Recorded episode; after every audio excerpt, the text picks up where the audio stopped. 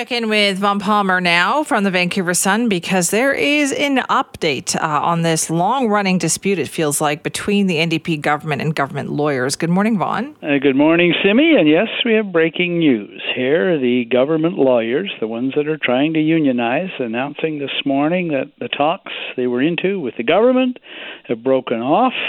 Uh, the government rejected the lawyer's offer to send this matter to an independent adjudicator, and the government is going to go through with legislation forcing the lawyers into the NDP government's choice of a union. So the government will not allow the lawyers to form their own union, which is what they want.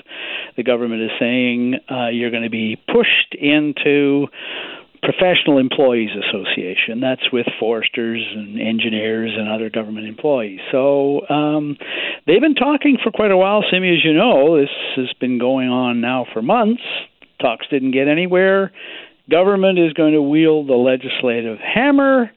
And the union, uh, well, they're not a union. The Lawyers Association is saying uh, we're going to look at our options for job action. So a messy ending to a legislative session that ends next week. And, and, let's just recap this for people here too, Vaughn. Like, why was this so significant? Because what was the difference in these unions here?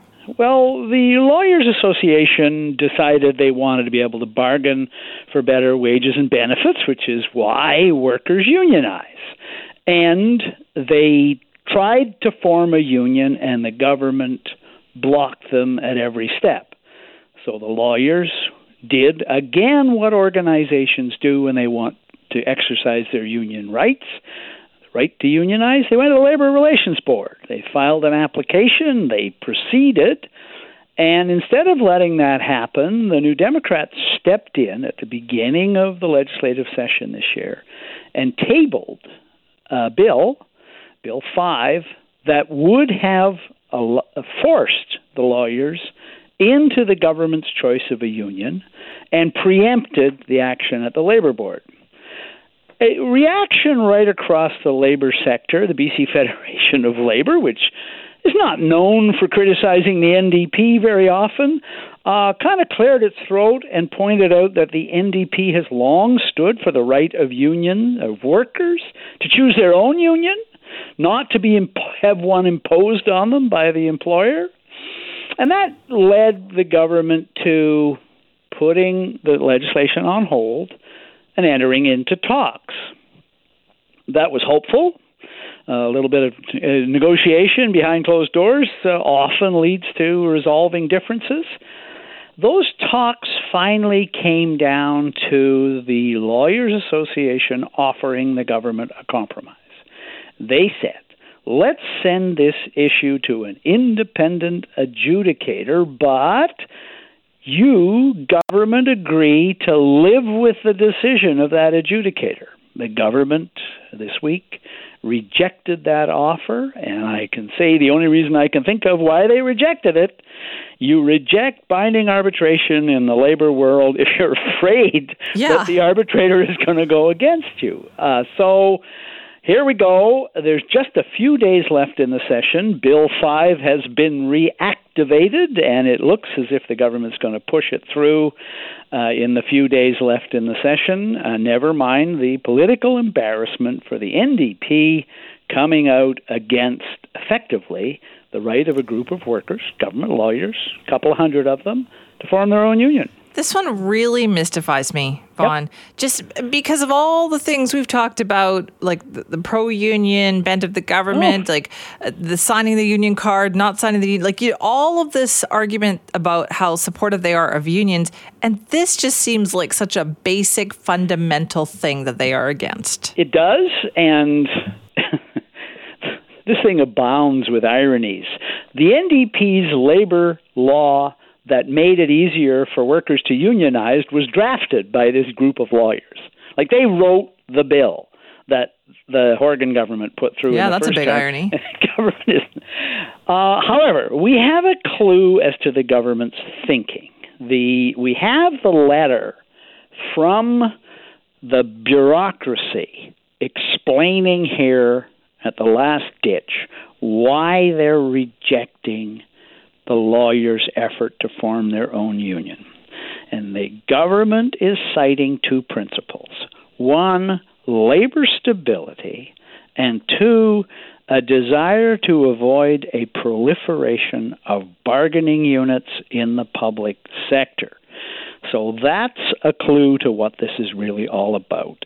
At, in the current situation, there are in central government, we're not talking about the entire public sector, in central government, there really are only three bargaining associations. There's the famous uh, BCGEU, which we all know, mm-hmm. which represents the vast majority of workers in central government. Then there's the Professional Employees Association. For that's a separate organization and it's for professionals as it sounds. So you get foresters and engineers, and that's where they're proposing to slot the lawyers.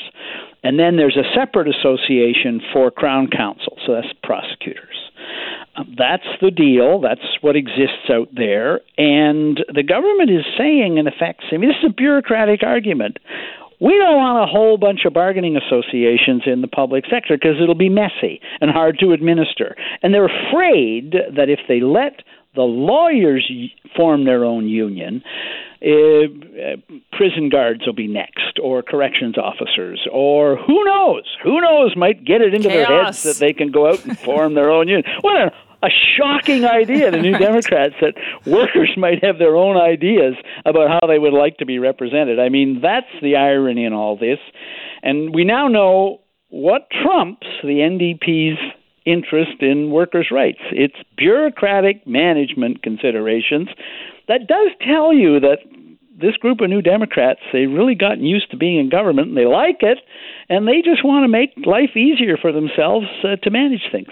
Yeah, that's the thing I don't understand. Like, what do you think is the political calculus here? Do they think that the public won't care enough about this? Do they think yeah. that like other political parties aren't going to hit them over this one? Like, yep.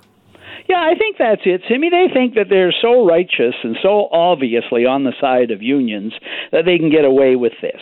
You know, and again, the Lawyers Association, the head, uh, Gareth Morley, uh, you know, who just recently was in front of the Supreme Court of Canada arguing the NDP government's case on federal legislation. Like that's who this guy is, right? So so Morley they offered why don't you let us meet with the premier and the head of the public service and we'll explain our position? Turn them down. They won't even meet with them.